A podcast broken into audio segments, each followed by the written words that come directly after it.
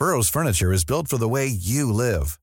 From ensuring easy assembly and disassembly to honoring highly requested new colors for their award-winning seating, they always have their customers in mind. Their modular seating is made out of durable materials to last and grow with you. And with Burrow, you always get fast, free shipping. Get up to 60% off during Burrow's Memorial Day sale at burrow.com slash ACAST. That's burrow.com slash ACAST. burrow.com slash ACAST. When you're ready to pop the question, the last thing you want to do is second guess the ring. At Bluenile.com, you can design a one-of-a-kind ring with the ease and convenience of shopping online. Choose your diamond and setting. When you find the one, you'll get it delivered right to your door. Go to Bluenile.com and use promo code LISTEN to get $50 off your purchase of $500 or more. That's code LISTEN at Bluenile.com for $50 off your purchase. Bluenile.com code LISTEN. Since 2013, Bombas has donated over 100 million socks, underwear, and t shirts to those facing homelessness. If we counted those on air, this ad would last over 1,157 days. But if we counted the time it takes to make a donation possible, it would take just a few clicks. Because every time you make a purchase, Bombas donates an item to someone who needs it. Go to bombas.com slash ACAST and use code ACAST for 20% off your first purchase. That's bombas.com slash ACAST, code ACAST.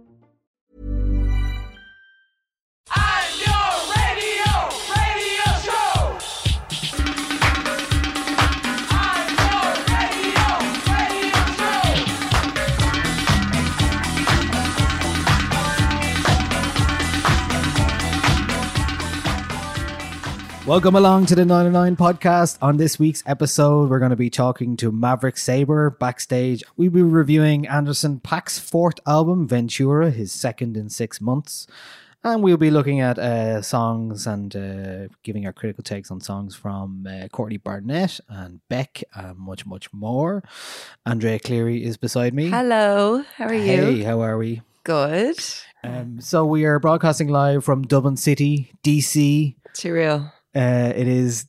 No, there's a lot of chatter at the moment about Fontaines. We had our talk about it two two weeks ago at this point. Yeah. Um, but, But, also about 10 minutes ago. So we said, fuck yeah, it. I guess with the album out now, people are starting to talk about it a lot more. There's a, was a Pitchfork review this week, um, or uh, today, in Mm. fact, that um, further put the narrative back into what was the words exactly? Well, it was talking about girl bands and uh, uh, the girl band, the band, uh, and uh, as a reference point for the band, and uh, referenced a interview that Grian Chatten, the singer, gave about uh, Dublin, and I think it's like what's annoying people currently is not the band themselves, but the way that when you take music from a certain place outside of its context, that's exactly what happens. The context all gets lost. All the other bands they're doing thing gets things get lost. Um, everything is just reduced to this like vision of Dublin that doesn't even exist, and it's not Yeah. nothing. It's no problem of the band really. I mean, yeah, they wrote some lyrics about the band about Dublin and what's going on in, from their perspective, but um, I think it's a fine, decent record that they've released. But the amount of hype around it now. I don't even know if it's necessarily hype, but it's just like the narrative, right?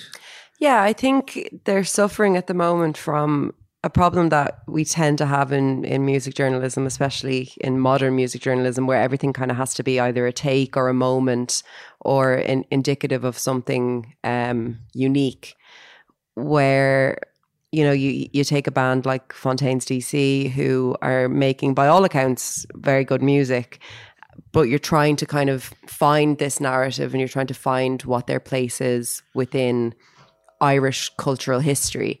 And the band does have its place there, but it's not as a, you know, uh, they're they're not overhauling Irish music and uh, you know starting this new new wave of funk. So they in, in in that Pitchfork article, I think the thing that was bothering people today was the um the the quote from it, which was actually originally in their um, interview with Noisey, um, where the, the the quote is before that the uh, b- before uh, girl band the only way to sound Irish was to be fucking diddly diddly eye. Um, they modernized Irish music massively, so it's I think that's that's where my issue lies with it because you know we're obviously more than fiddles and girl band, um, and I, that's that's kind of what was bothering me. Now that I don't know, I was, I was saying to you earlier, if the quote is taken out of context, then that's irresponsible journalism. If the quote isn't taken out of context, then it's a pretty bad way to represent your country, especially if you're a band who's trying to represent Dublin and Ireland um, in a very kind of specific way. Yeah, but you know, like it's not. It, it, we. It's been a long time since we've had somebody that like can represent an entire city in a musical fashion, And, that thank doesn't God, happen anymore. Thank God we don't th- we don't this- have anybody Yeah. who represents Ireland. Thank God we don't have one Irish sound. I think it would be a very bleak place to be writing about music if we had one band that summed up what it was like to be Irish. You But know, is it like, are we applying old fashioned uh, ideals to something that is just not relevant anymore in terms of like, okay, that's something that uh, Grian in the interview said. Mm. Uh, that was just something he said in an interview. It wasn't like just one perception of it. And there Yeah. is that, like, you know, let's be honest, when you go around the world and you sit in a taxi somewhere in, around the world and they go, Oh, Ireland, oh, of course, U2. Like, you still get Yeah, a lot of that. And you like, do. they're not going to be saying Fontaines DC anytime soon in term in those terms, no, but like mainstream terms. But um, But it's it's the same way that if it's if if you're talking to somebody who's who's unaware of hip hop, they'll just say, "Oh, is that you know all this you know shooting and like gangster rap and stuff?" It's it's so easy to take any kind of cultural group um, and and say that there's there's there's one way to do it or that somebody that's doing something new and interesting is it's the first time it's ever happened that something new and interesting has happened I ju- I just think it it sort of it, it minimizes the extent to which irish music has grown over the past like like 20 10 years um and the the sheer kind of vastness and um the the differences that we have here. I just think it's it's it's everyone loves a good story, though. That's it, right? Yeah, everyone but loves it's a good silly story. to think that there's that that there was trad music and then there was girl band and now we can finally start playing guitars here in Ireland. And it's uh, yeah, I But I don't think that's that's that's not what they were saying either. I I'm don't know. I mean, saying saying the like, but before girl band, the only way to sound Irish was to be diddly eye. That's Maybe that's pretty I mean, comprehensive. yeah, but i interviews can be edited as well. Yes, You don't know what the yeah. context was. Yeah, that's for true. him to lead to that statement. yeah. Uh, but regardless of that, there's then other. Uh, I've seen a lot of chatter about like the band not being like the things we talked about, not being authentic. Mm. Certainly, you could say that about some of the members, but like, I don't know. I'm just a bit bored of that argument now. To be honest, Me too. I think I think you can either Like, um, and the idea that these people, sorry, people say they're punk and all this kind of stuff. Do they say they're punk? I don't even know. Like, I don't know if they say they're punk. I I I think the sa- the same people that kind of praise their authenticity to the the Dublin sound, whatever this Dublin sound is, are the same people who say that they're punk because they're just trying to draw parallels between the authenticity that's you know pre- pre- present in in punk music and always has been, and Fontaines DC. But I I think there's there's just in in every conversation around it, there's so much reduction to a take. And I think that that's as much a problem with music journalism. It's as much a problem with Twitter and this kind of reactionary culture that we live in now, where if well, a if, if you don't like something, you're begrudge you're begrudging because you know I, we're a nation of begrudgers, etc. It's like no, you're you're allowed to criticize something. That's absolutely fine. Um, but I, I I also don't think that.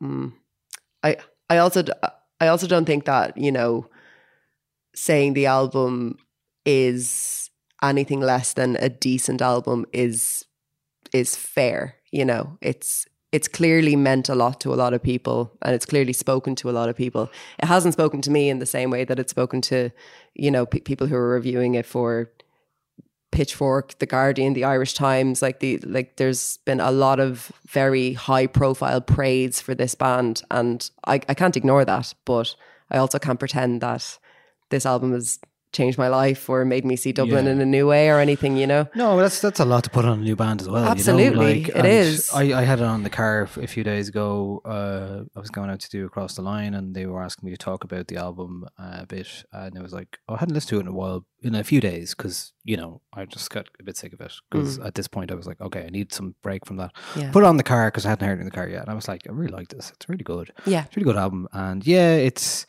I think what what gets me about like that chatter around the Fontaines is that like let's be honest, like they're not doing anything different.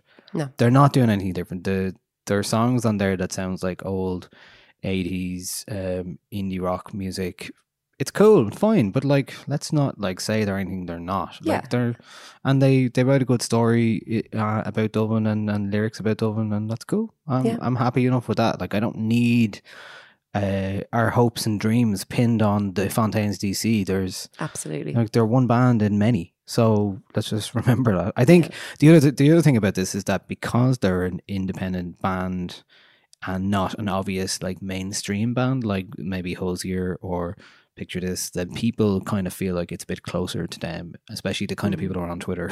Yes. you know, who are like, "Oh, I can't believe this. This doesn't represent the Irish music scene." It was like, "Of course it doesn't." But like, it does- nothing nothing represents the Irish music scene. If, nothing represents any music scene anywhere in Absolutely, the world. you like, know, uh, like the- yes, there are strands of things that are popular at certain points, and there's things that uh, emerge at the same time. But like, Yeah. that's it is. but I mean. I, I challenge anybody to get to tell me an artist that represents rap right now or pop right now or you know it, it- there's Billie Eilish. it- well yeah. For I everything. She just represents 2019 but it it really would be a sorry state of affairs if we had to hang our cultural identity on one band. And I th- I think that's really what the problem with that pitchfork um article today was was that it was just it was very kind of it just it, it it just brought everything down to this one take and like i said that's as much a problem with modern music journalism as it is with anything else Right. Yeah. Um. a Funny. Like. and we're just- that's the tea we're getting a lot of talk about it. Um. I mean, Yeah. like Una Mullally called it an instant classic. Uh. This week. You i, I um, can't say that i agree with that but I think she sees it as really representative of a Dublin and and the what's going on here Yeah. in contrast to the tech companies and, Mm. and rents and all that kind of stuff. yeah like i'm not that's i'm not saying when when i say i don't agree with that i'm not i'm not saying i don't think But the then again, that's a stand- story. That's a story. It you know? like, yeah. That's a story, and it's good to t- good story to tell. But I Um, think I think the album will culturally stand the test of time. But I don't know whether that's because of its contents or because of the conversations around it. yeah. Um, But you know, conversations are being generated. There's very few albums like we were talked about. In contrast, like Kojaque's Deli Daydreams from last year, to me says a lot about Dublin, but without like having to be this.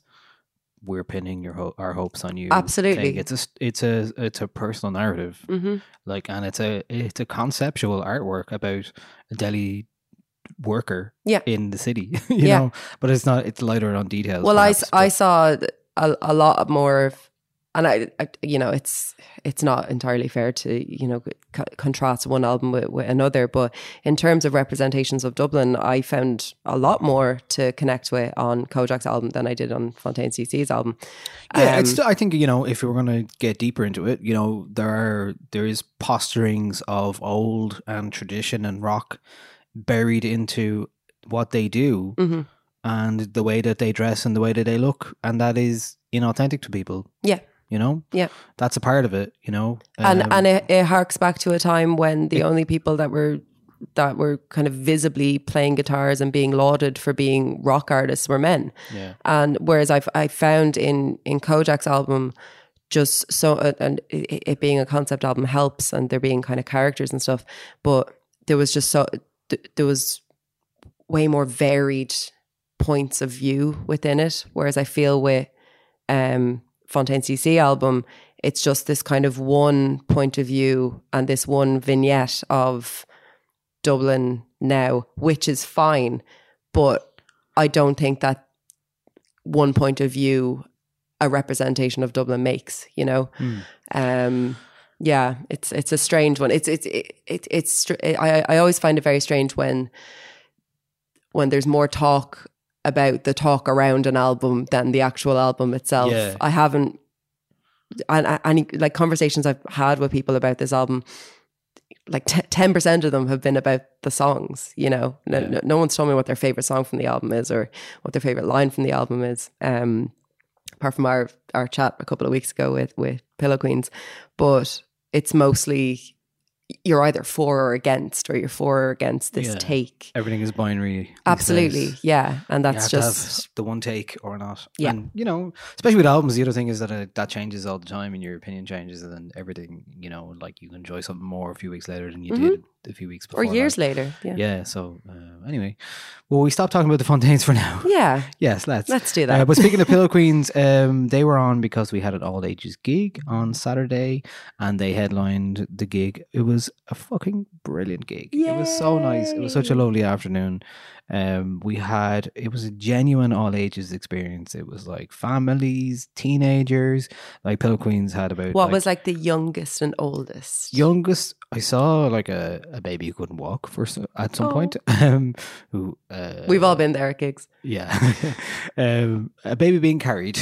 We've all been there as well. We've all been there at gigs. Um, uh, there was and people in their fifties, like parents, and um, there was people in their forties. There was uh, young parents, um, all ages really, like That's literally great. all ages. And because that's what I wanted. I wanted that mix of people and not just like a teen gig. And uh, it was just really nice. And Pillow Queens especially had a, a strong following of uh, teen girls mostly Yeah. um, who were up the front giving it socks. And it was That's just really nice to see like people having like doing their first indie sway at a gig and just looking really comfortable and Yeah. happy. And uh, God knows it was brilliant. He got the crowd involved and uh, had some interactivity going on as well. Tebi Rex was a great way to start it. Just really nice. And then Squarehead as well. Uh, really, really great um, set and just really nice to see like kids having their first gig experience. I'd love to do it again. Financially, it is uh, difficult, as I said before, but um, Hmm. so we'd probably need some support for that. But uh, yeah, it was great. I'd love to do it again. Awesome. So I was really happy with that. Um, but uh, what uh, what were you up to over the weekend? So I went to this really cool new club on Friday night. Oh, yeah, sure, I saw you. It was um It was a- yeah, really hip, really cool, really good tunes. Yeah, okay. Um yeah, Thanks, so I went I went to. Lost Lane on um Friday night for Spacer. yeah, so that was our launch night for for the Spacer Club, which was uh, yeah, you were there. You was good, was right? Bopping away. Do you know, I haven't been out in a re- this sounds really lame, but I haven't been out in a really long time, like out dancing. And I went with my pal Sarah Marie. And from the minute we got there, we just didn't stop dancing. We had a great night, lovely crowd, chatting to loads of people. Everybody seemed really excited that the place was open again. Um, just Yeah, ha- having really like those it. those really adult conversations with people, just being like, and yeah, it's so central and it's just easy to get to, you know, because you don't, because I, I don't like going up to Harcourt Street. Oh no, me neither. No, I wouldn't go up there. you know, just those really grown up conversations. But um, yeah, very very lovely night. And then for the rest of the weekend, I was watching the Game of the Thrones. Um, Yes, we will. I'm- Let's keep that discussion for Yes. the very end of Yeah. the episode. I think for the next six weeks, everything, uh, every end of the episode is going to be a Game of Thrones We'll we'll discussion at this corner off our spoilers at the Yes. end. We'll give we'll give you So fair we'll, warning. We'll keep that till the end of the episode. So uh, if you're interested in that, you will find that there. Um, what else happened over the weekend? Well, Coachella was the, is the big festival. I wasn't um, there, no, but luckily we don't have to be there anymore because because it's the festival for the YouTube generation. Yeah, I saw. well, you know, I felt like that on Sunday. I was watching. Oh, excuse me, hitting myself in the face with the microphone. um, I was watching a lot of the YouTube live streams. They had like a rolling, like twenty-four hour kind of, uh, no, like three and a half hour, four hour um, stream from the festival, and they had a playlist, a timetable, all that kind of stuff. I saw pretty much all of like Billie Eilish's set, Tame Impala, some other bits in there, like um, just uh, bits of everything. There's stuff on YouTube as well. Uh, I saw some Blackpink, the Korean pop band, who Oh. were uh, pretty. Uh, my niece in America loves them, and uh, her favorite band. She's got all her friends into them. So that's Oh. great. But it was just like weird to see. Like Coachella is that thing. It's just like it's not a regular festival. It doesn't. I don't think I'd want to go there because it's in the desert. it feels like um, a conference for influencers. Yeah, yeah. You know? But I think it's like that VIP thing, and then I've like we were looking it up earlier just to make sure. Like there's essentially drink designated drinking areas, so it's totally the opposite to an Irish festival. You can't go to a gig with a with a pint in your hand, um, and that's kind of alien for us, really, it? Yeah, and that Um, might be more of a problem with us than anything else. Maybe, But well, that's a different but it's just like it's like a cult, it's like a completely different vibe to Yeah. what we get, and I think there is the only way if you want to watch a gig, you have to pay for a VIP experience to Mm. like be in an area where they do serve booze. You know, you're like, okay, weird. yeah. Um, but it was an interesting thing. It's just like it feels like almost like a trailer. The biggest like the trailers for all of the upcoming um appearances at festivals this summer from some of the biggest acts. Mm.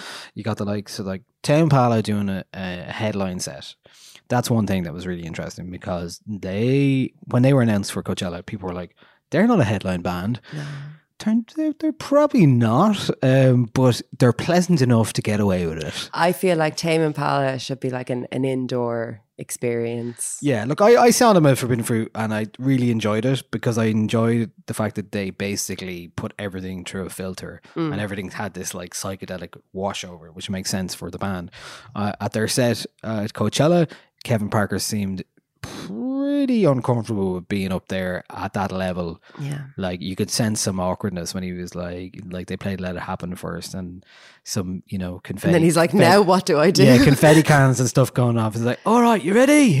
Like, that was an English accent. Um, but yeah, there was a great piece actually from Jeff Weiss in uh, The Fader this week. Oh, and, so and I can't disagree with him. But, but that's the thing. That's the funny thing. So I'm going to read some of it out because I really enjoyed it. Um, in the spot once filled by Prince, Guns N' Roses, Radiohead, and Paul McCartney, there was Tame Impala, who fittingly played with the enthusiasm of a sedated woodlands creature. There's nothing to dislike about Tame Impala. That's their greatest attribute. They're as pleasant as a Target lava lamp, CBD oil in band form. Pink Floyd without the point. A friend of a friend murmured, I feel like I've seen them a bunch of times at Coachella, but I guess I've never seen them. At three different points during their set, I forgot they were playing. this is coming from someone who likes Tame Impala. I'm just baffled at how they've become the biggest rock and roll band of the decade. Their first album, Innerspeaker, is a modern psychedelic classic. So it's a word reading. It's on the fader. It's uh, it's like here's somebody who likes the band and can't it's can't, really accurate. quite, as can't well. quite see why they're like where they are. And Yeah. actually, I don't really either. As much as I like them, I'm just like, how did they get there? Yeah, yeah. I don't know. Um, but it was it was an impressive stage setup and it has all of the psychedelic tropes and things that they uh, have used as their artworks and Mm. like globes and spheres and you know psychedelic colors. Um, Whoopee lava lamps. yeah, and- totally that vibe. Yeah. Totally that vibe. Elsewhere, I saw a bit of um, the likes of uh, Janelle Monáe. Actually, you can watch one of her things on Really YouTube. good. That was really good. Really, Um, really good. Saw a bit of Mac DeMarco, just like laid back summer sun vibes. It was Mm. good.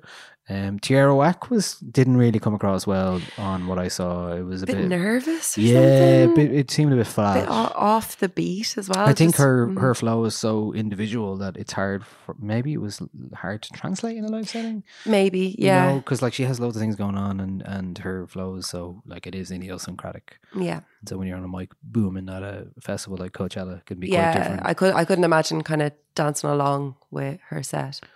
Yeah. Um, the thing that I kind of noticed when I was watching, and I, I I didn't watch the live stream. I just kind of picked a few um performances and watched them.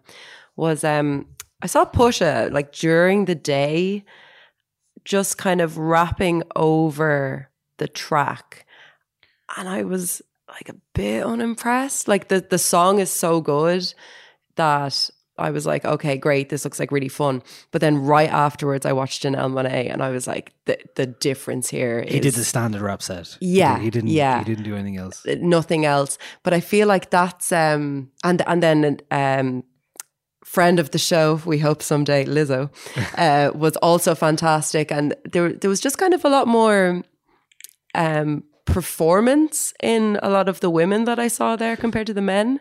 You should have a look if you can of, of the Blackpink stuff because just because like they are a pop band, right? Mm. Um, but the sheer amount of people dancing on the stage was like bewildering. You're like, Yeah. oh, how many is actually in the band? It's like that band BTS who were on SNL last week. Like there's seven of them, Mm. but like then there's backing dancers. You're like, oh, I don't know actually, maybe like how many are in this band Yeah. at all? Like it was just a, Like a so solid crew kind of pop situation. explosion, Yeah. relentless dancing pop explosion. Okay, I And will then- watch that. Yeah, it was interesting to watch. Um, and then what else did we watch? Oh, Billie Eilish. I watched pretty much half, uh, maybe half the set of Billie Eilish. Yeah. So And she was, was- a half an hour late and there was a load of Yeah, talk well, and buzz. And The whole kind of stuff. festival seemed to have a lot of issues in terms of sound problems. Uh, Mm. Apparently, uh, Nicki Minaj and Ariana Grande had monitor issues. Yeah. Someone's mic out, wasn't on. Um, Um, who Vince was it? Staples actually Yeah. during um, Billie Eilish and Lizzo as well had issues as well. yeah. And maybe I was just thinking about this, like the the huge productions that they put on, especially for this festival, Mm. more than they would their regular shows. So there's bound to be issues.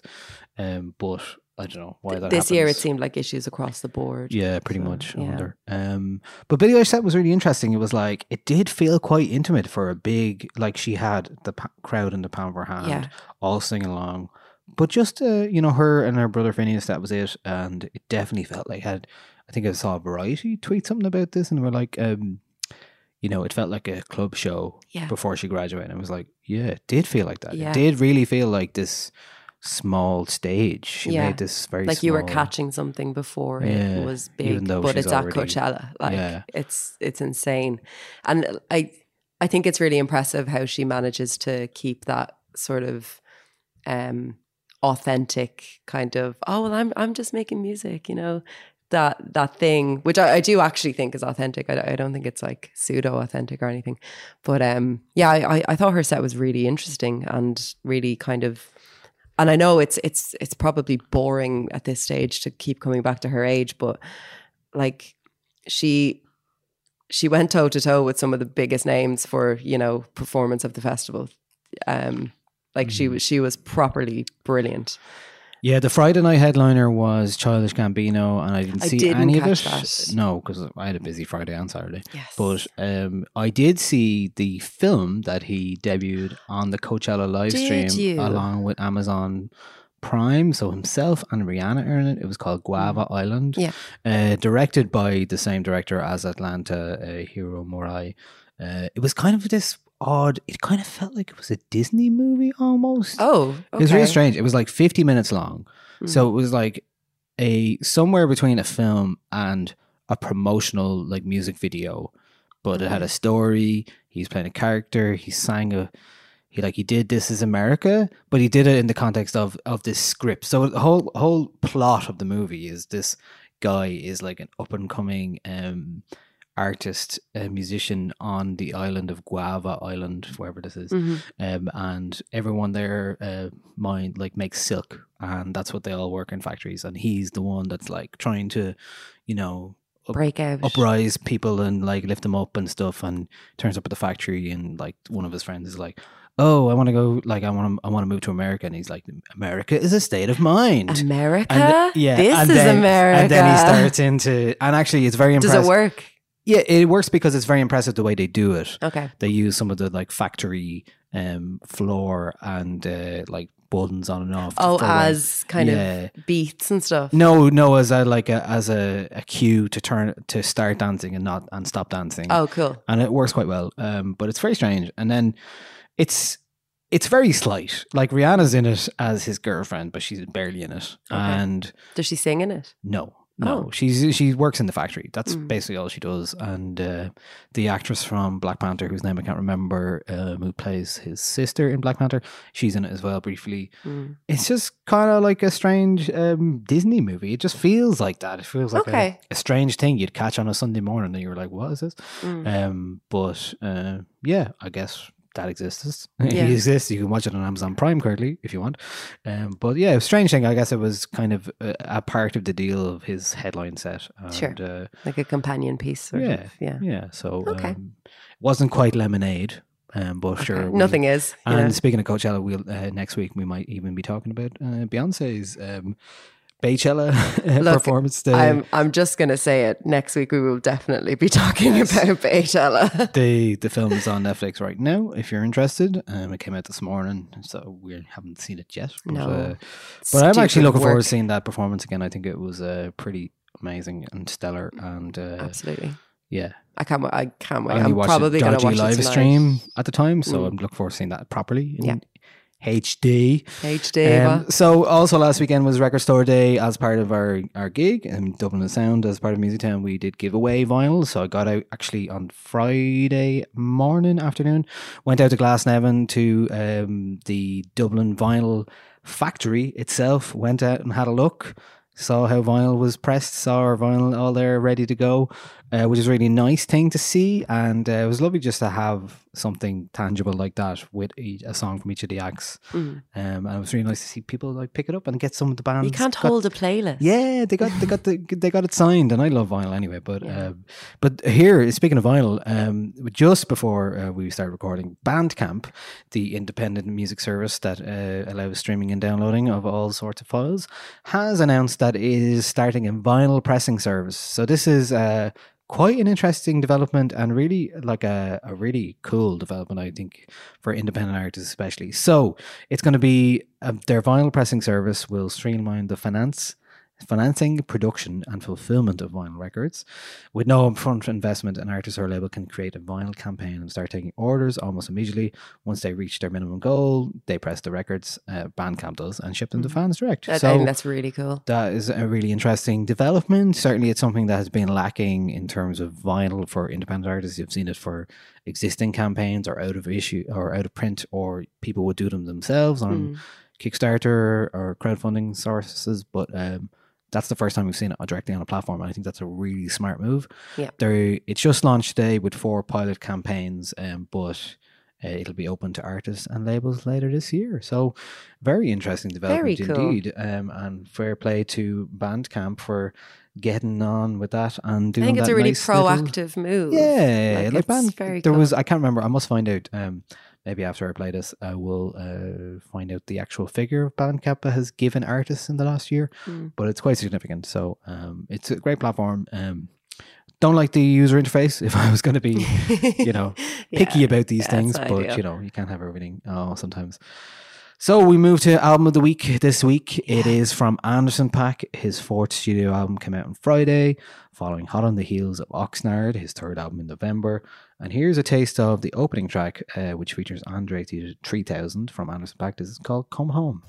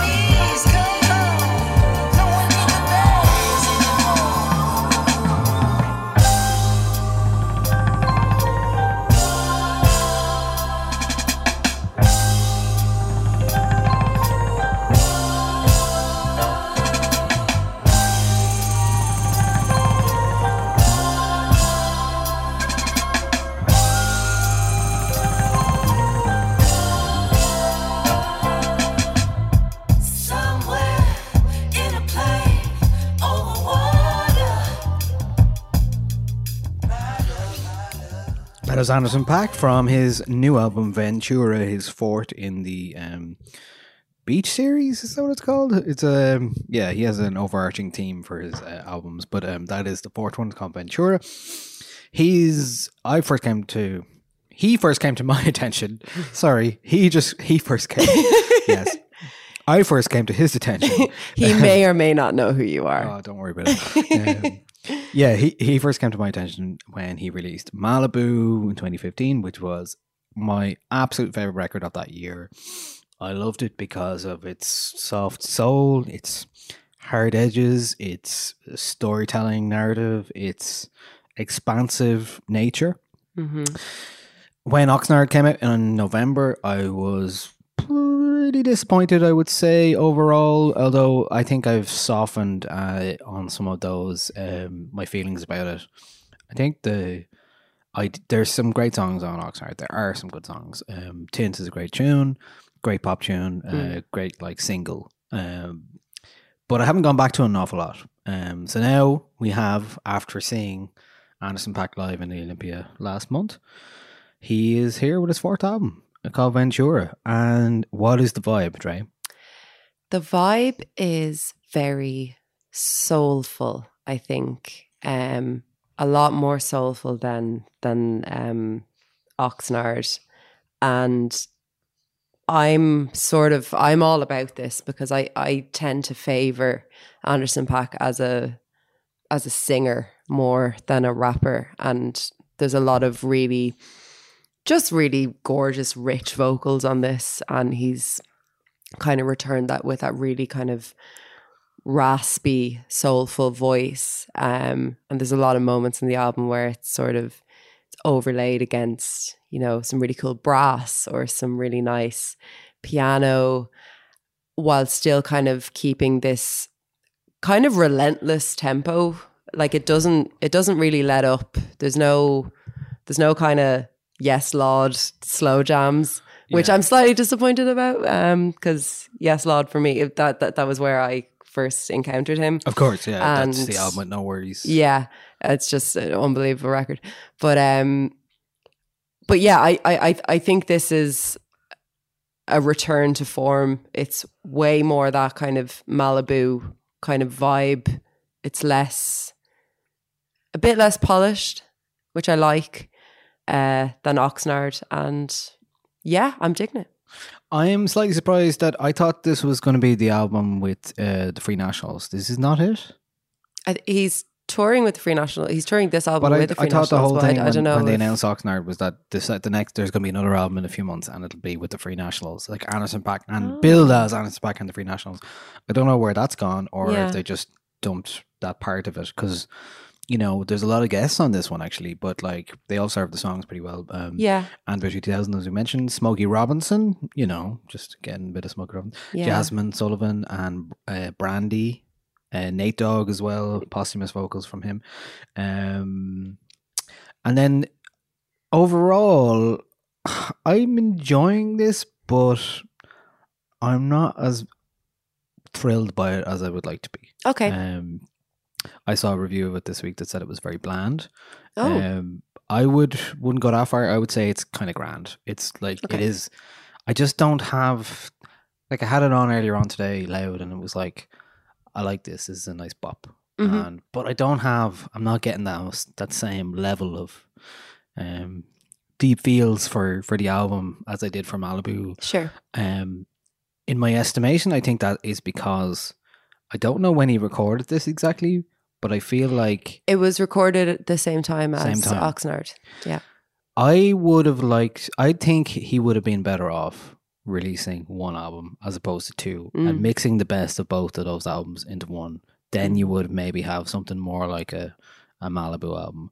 Sometimes when you like silo something into into two different ways, and you're like, you know, you split the actual appeal of what you're like about an artist. Like what I Sure. loved about Malibu was that it felt like a journey and it was 20 tracks on it or whatever and you're like but every, there's so many like hooks and it's gone and you're yeah you're into it where this one it's nice but i can't really feel like a lot of it i'm going to be coming back to in six months even while i Mm. probably like it more on the surface um first like 10 listens or whatever it is more than i would do on oxnard I don't know. It all feels very similar in a way. It's all very laid back, lovely soul. It's very, it's impeccably produced. It's got that soft glow. It's got lots of nice things happening. Some standout lines here and there, but nothing really grabbing me beyond that. Like in, in a in a deep, I want to go back and listen to this song. I love that song with Brandy. Actually, I do like that song. Yeah. and uh, there's a couple of other tracks there that have make it better is fine. It's fine. It's a real old fashioned soul I, song. I quite like Make It Better. yeah, I do. I, I, I, It is what I do really like it. I don't know. I think I, I like the atmosphere of the of the first couple of tracks on the album a lot. Um, Come Home, the one with Andre three thousand, as as the opener, I think works really well because it it just sets up that kind of cool atmosphere. It sort of it didn't not not at all this, but kind of like in the way that the first track of Damn is just, you know, so atmospheric and kind of sets you up for a bit of a journey.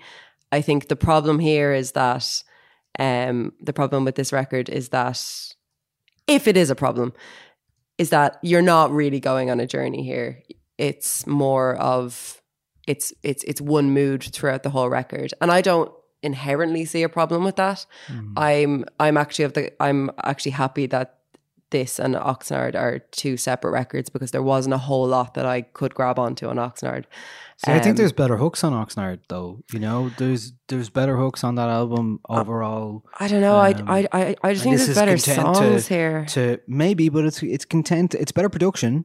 I prefer the production on this album, oh, me too. but yeah. in terms of songs and uh, and hooks and things that are going to bring you back, I'm not quite getting them right now. Mm. Um, you know, I was just listening back to the likes of like Saviers Road or um, uh, Six Summers or Tints, even which I mentioned. Um, Tints is great. I'd I'd lift Tints off that album and put it onto this. Yeah. But that's what I mean. Like, if you had two of them, if we, I, I'd be really interested. And I might even do it because I'm a nerd. Yeah, do uh, it. Is a track list with two of them of each of my favorite ones, and just seeing what would that would sound like, and Mm. Yeah. if they would work together. Because I feel like that would be a really strong record then, and I would, I would, because what got me with Oxnard was that it just overall started to grate because it was like it was trying too hard sometimes to like. Mm. Well, I, I. I found a lot of the lyrics on Oxnard just oh well, that's that's obnoxious. Yeah, we've like talked I, about that as well. and I didn't like them. yeah, um, there's a few, but then you could get rid of those songs. Yes. Bring in these nice, like, lovely. He's so good at doing the soul stuff. Mm. He's so good at it, and he's like, he's perfect for it. But sometimes when over a whole record of that samey stuff, it does start to feel a bit too like he's repeating himself a bit. Um, For me, I think my biggest kind of the song I wanted to hook onto a lot on this album, and I thought I would, um, but I have my issues with it. Is is King James, which is a it's sort of it, it's the only time that he kind of um, goes down the road of the more kind of socially conscious um, hip hop or Yeah. whatever it is um, on it. Like he addresses Trump's national state of emergency about the Mexican border and um, kind of the uh, taking the knee and you know uh, uh, pe- people protesting in uh, like black protest in American sports and kind of ho- holding up these things as you know important cultural things but then it just sort of slips into like a you know we all just need to love each other and that's what where it ends and i didn't feel like feel like if you're going to bring up those things there needs to be a stronger hit than Yeah. we all need to love each other do you know what i mean Sure. Um, I think for contrast reasons, like bringing this up again, like I know Malibu is something I always talk about, but um, what I loved about that was the personal narrative. There's a real person narrative, and you get a sense of who he is as a person.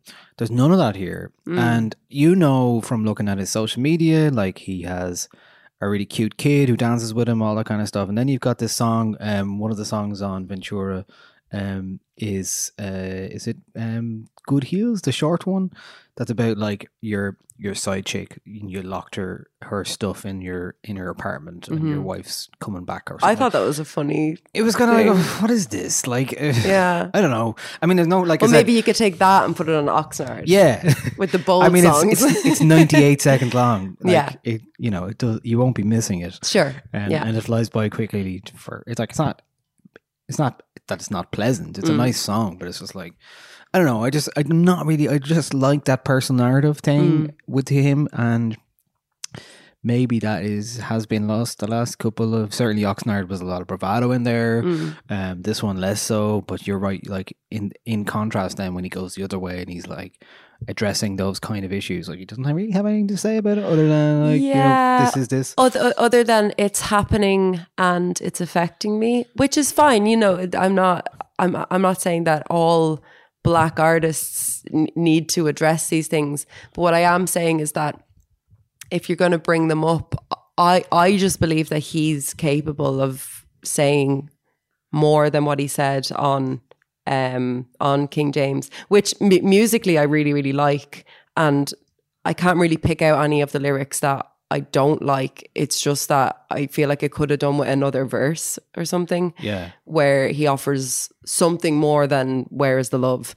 Um, but el- elsewhere, I think, I mean, Andre 3000's um, verse was, I think, really good, sort of technically, but he he rhymes um, puppy with fluffy, and I just don't think at this stage in that man's career we need we can let him get away with that. Uh, but I think it's supposed I to think be in that's a the kind point, of a though. funny He's- way, and He's above all of us. yeah, I mean, I think he's he's rapping about kind of romantic cliches and, and that kind of thing, which is fine. He's like Um, he's like Frank Ocean in that way. He's like whatever he says is fine. Don't don't don't tell yeah, don't ask too many questions. Or, yeah, or or, Um, or sing. Just encourage him whatever he does because and don't he get enough. of it. sounds fantastic. Like Andre three three thousand has this amazing. It, it was the same thing with the uh, the James Blake record, where w- whenever he lands in, uh, when when he's doing like a guest verse somewhere, it's like the moment that he lands in, it's like you sit up and you pay attention and you're like, he is here, he's arrived. Listen,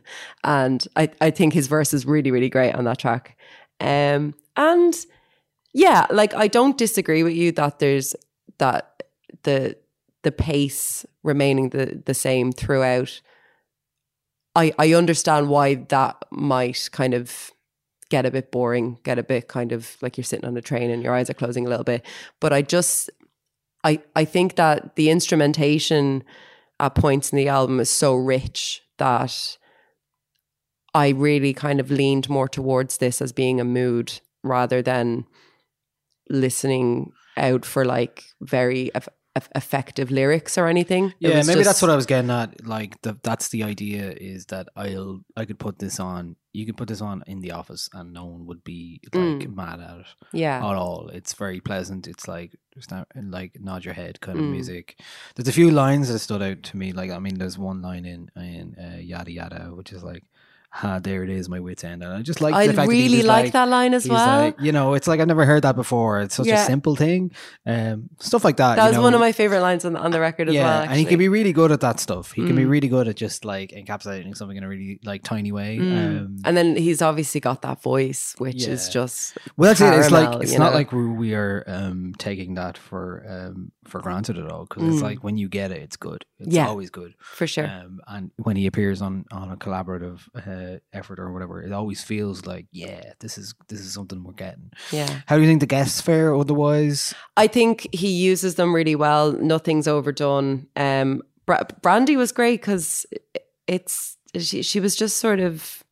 It's not like she got a whole verse or anything, but she contributed so much to the overall sound of the song. Yeah, I loved that, um, and I think that that happens with Smokey Robinson as well. It's it's not it's not blatant. It's it's sort of just interwoven with the rest of the the rest of the kind of the mood of the song. yeah, they all seem to serve the songs pretty straightforward. Yeah, you know, yeah. Like the mo- um, the most kind of blatant um, verse or uh, guest is Andre three thousands, but I mean, you come with the king. Don't mess you're not with you're, not putting him in the background, you know.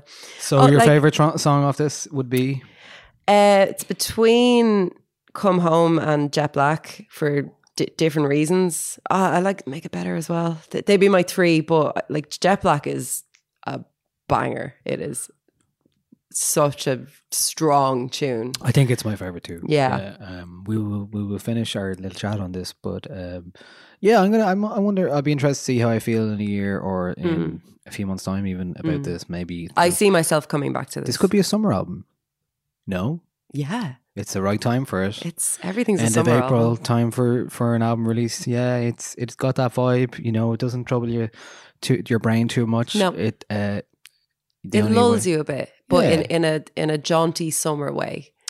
And I guess I guess I just have so so many high expectations for Anderson Paak, and that's almost unfair. But he's so talented. See, I didn't have high expectations for this album because I didn't like Oxnard. Yeah. So then when I listened to it, I was like, oh, thank God.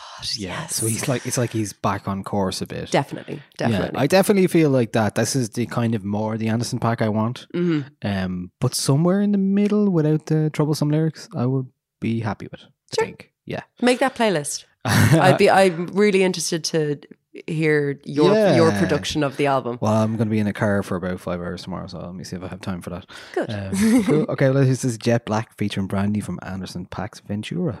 From the window sills, I don't mind if they watch, I don't care. Who gon' love you when your love ain't there? Baby, that ass is just unfair. Jet black hair, baby, jet black hair. At least two grams of your blunt wrap there. These two hands always end up on the small of your back. Should I ask if eyes can go there? Bought the drinks and I paid, no care. Couple more shots, we can all get to bed. Yes, Lord, like you living on a prayer. Play too much, baby,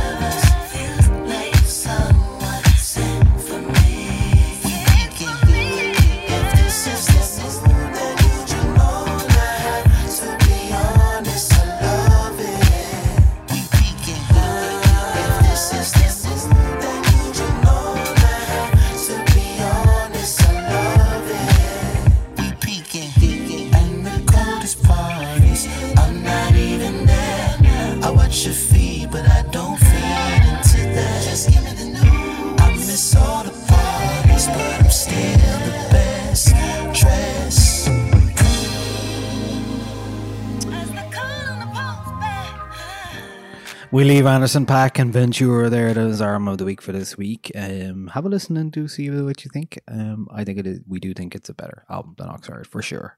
Yes. so we leave it there. Um, our songs of the week now. This week we've got our first choice is uh, from Beck. It is called. It's not my first choice. We have to talk about this. this is Saw Lightning from Beck.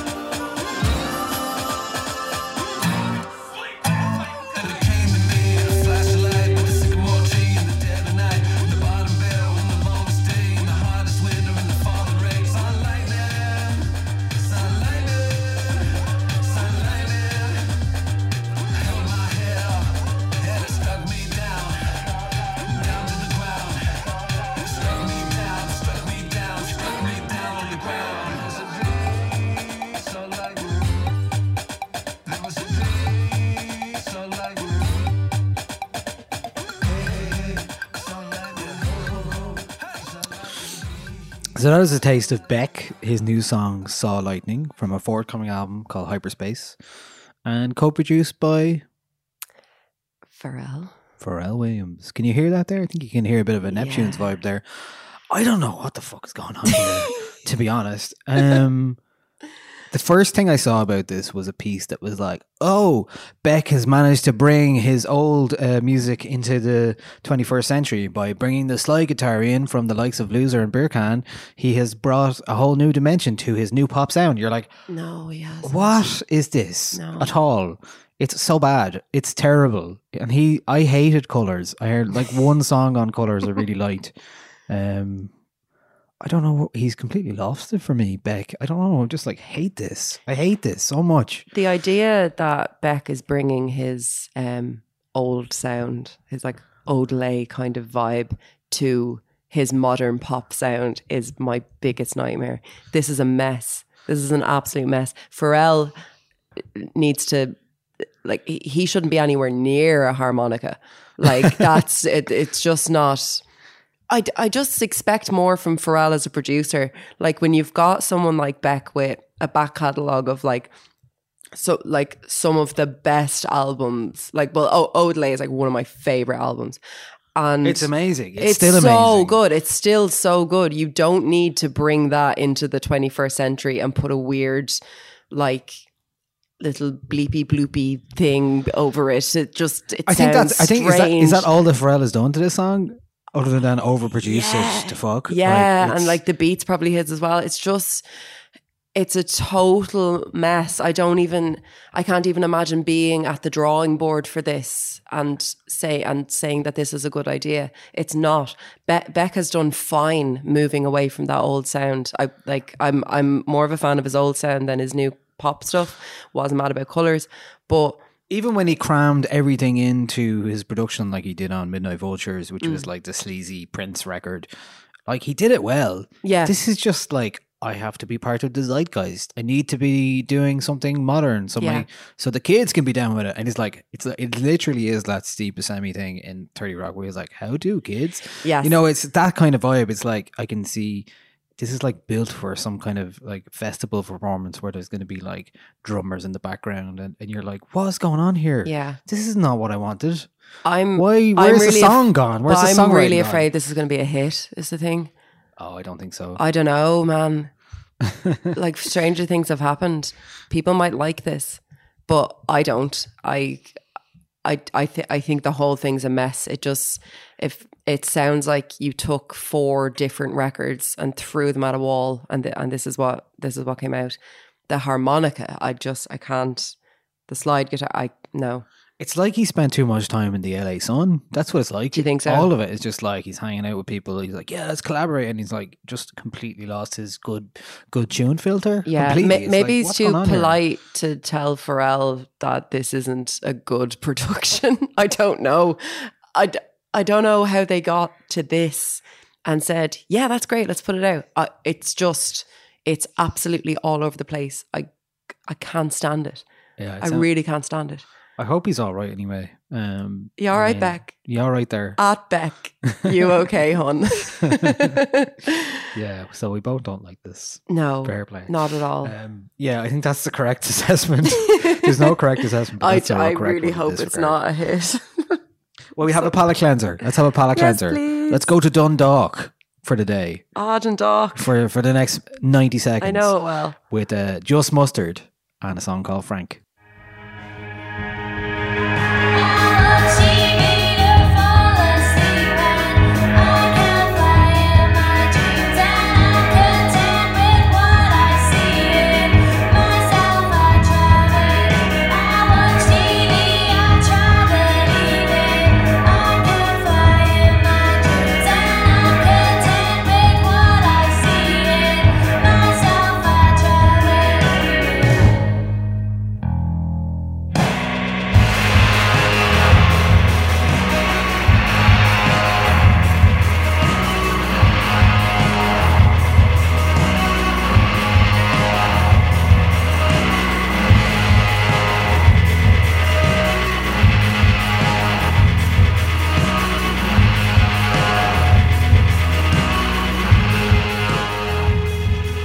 Some more of that diddly eye music there from Just Mustard from Dundalk. Um, Yeah, so of This is the first song they've released since the album Wednesday, which Mm. um, was Choice Prize nominated. Sorry, I was eating something.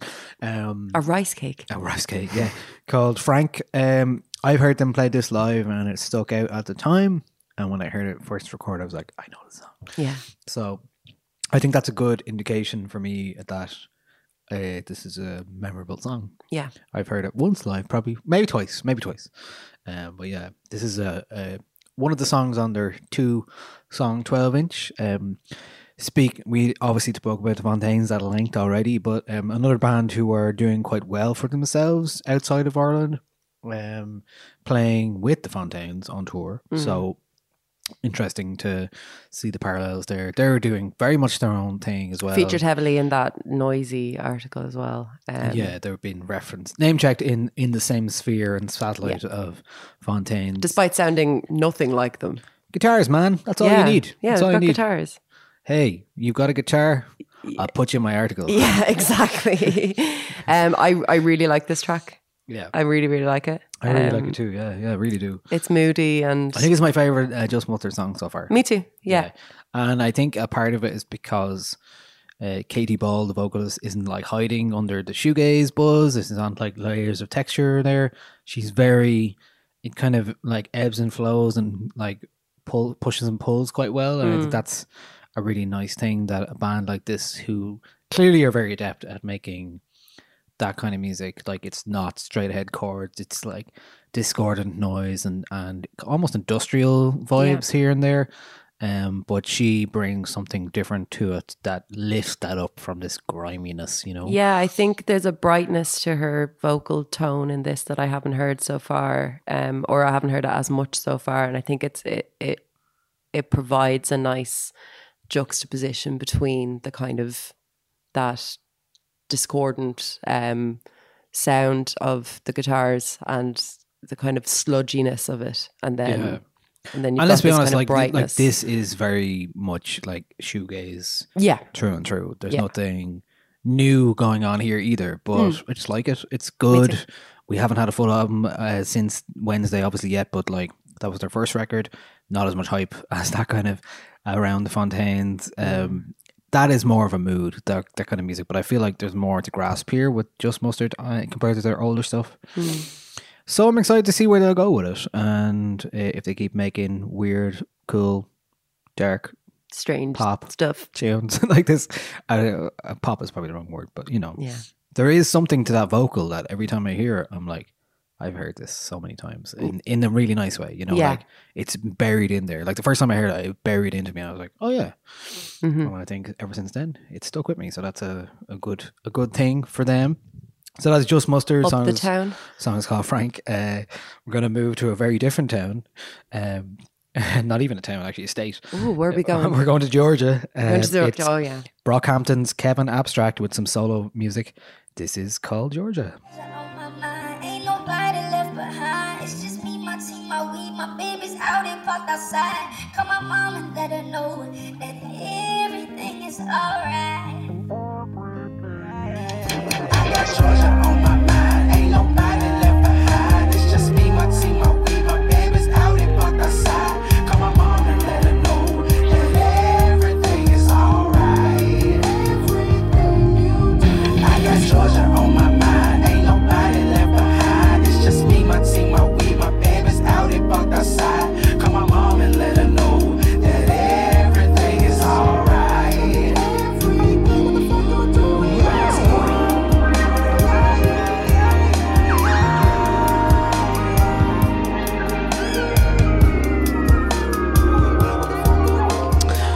That is um, Kevin Abstract from Brockhampton on solo uh, tape, a three track EP out. I left unintentionally left out the rap bits of that song, but there you go.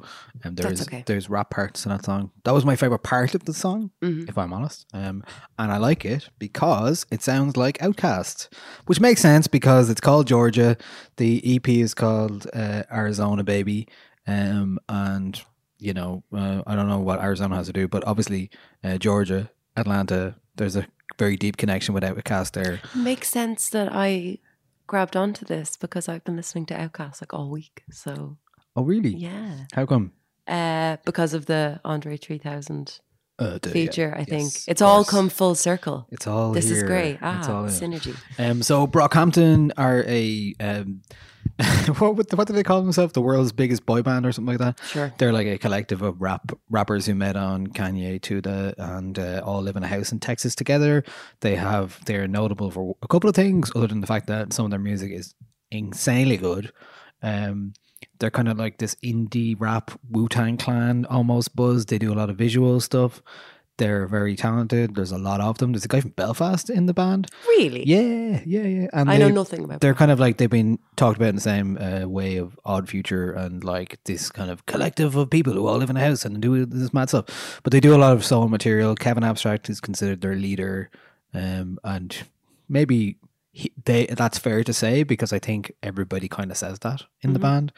Um, this is his solo, his latest solo music, uh, which prompted fans to wonder if Brockhampton were going to break up, um, but apparently not. So Do they have fine. a big um, like teenager following in? Oh, I think so. Yeah. yeah. Okay. Yeah. Um, like, like- he he is openly gay as well, so that's the other part about this that's you know different in Mhm. terms of rap collectives and like Oh, yeah, modern sure. life and, and and all of that happened, all that stuff that happened with rap music. You Yeah. know, not not something that happens an awful lot yeah. in rap music. So very um, not I wouldn't say groundbreaking, but certainly different and Yeah. something new and modern for that. Uh, and very encouraged to see somebody out in as a rapper and also rap about those kind of things. And uh, it's quite jarring in a way when you hear it for the first time. You're like, oh, he's rapping about you know uh, sucking a dick and stuff. Yeah, like, but he's not saying it in a in derogatory a way. homophobic. yeah, yeah, yeah, yeah. yeah. So um, there's stuff like that. They have a couple. They had, I think, their first couple of mixtapes were brilliant. Um, they had an album last year which I wasn't quite mad into, but they have some great tracks. okay. Really, really big earworms as well. Um, I don't know where they're going to go, but this is a solo thing that happened in the meantime for now. So uh, they were here last year. I'm sure they'll be back soon again. There, that is Kevin Abstract. Song is called Georgia. From Georgia, we're going to move to Australia. Australia. We're going to go to some cool. I'm ashamed that we both did an Australian accent there. Why I'm so sorry to our Australian listeners. I'm gonna, I'm gonna check now how many Australian listeners we have. Okay, and I'm gonna name them personally. No, I don't know. Um, okay, there's a new Courtney Barnett song. It's called "Everybody Here Hates You."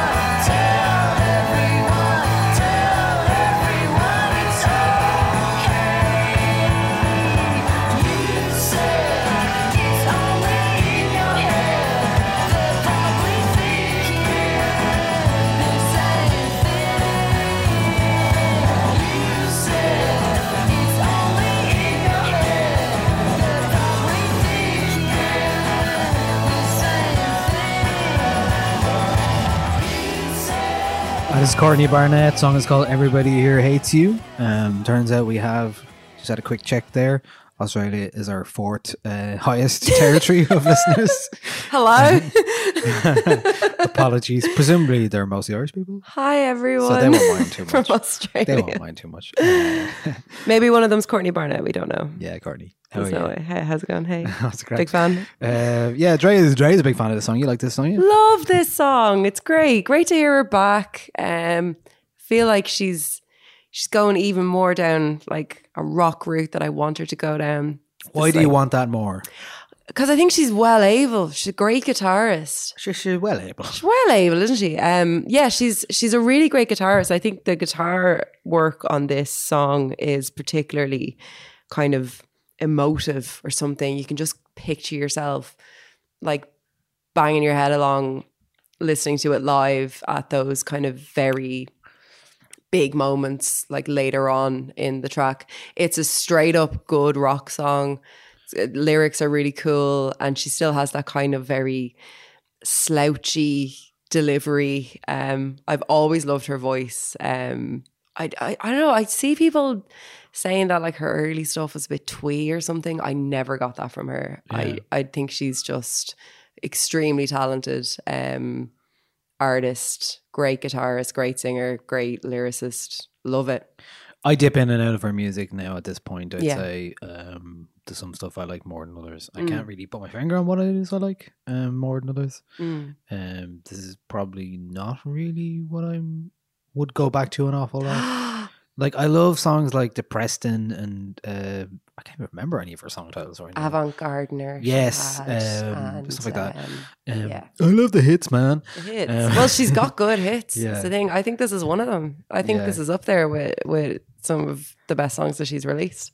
Is there an, a new album on the way then already? Um, Can't be. Well, she released I one last don't year called "Tell Me. How You Really Feel." Another yeah, good- and she did work title. with Kurt Vile as well. Um, so Of course, yeah, yeah, that was last year. So many bee. things have happened. I know. in the know. last year. though. Stuff keeps happening one after another. Yeah.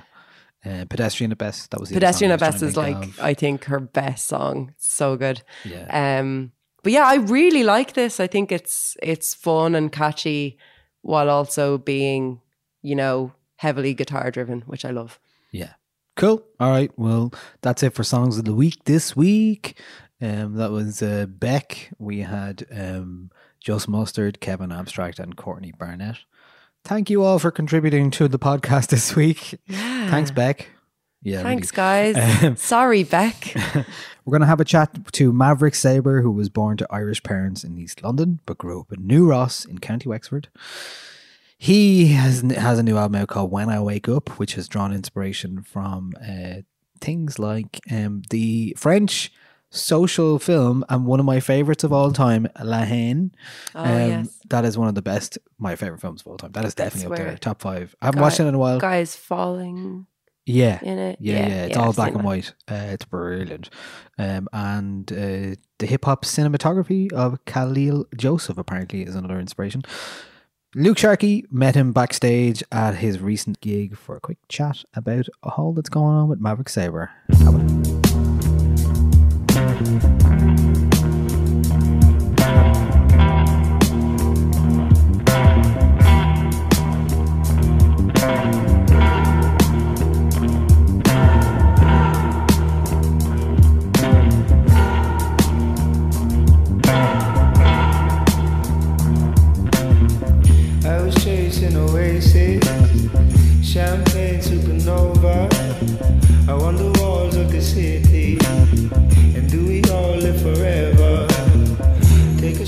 So I'm here on Abbey Street in the hallowed grounds of Dublin's Academy venue, and I'm joined by Michael Stafford, aka Maverick Sabre, just before his gig here tonight. Just before the gig, how are you doing? Thanks for having us on, man. Oh no, thank you so much for doing this. I appreciate the time is a little tight. No, thank you, man. Um, so uh, how was the first gig last night? The first gig was beautiful. Like, Yeah? yeah, there was a, you know, it was the first time for me playing anything new from the new album. Really, Yeah. like we'd done a couple of acoustic shows before where I'd played Drifting, um, and like once I'd done Glory.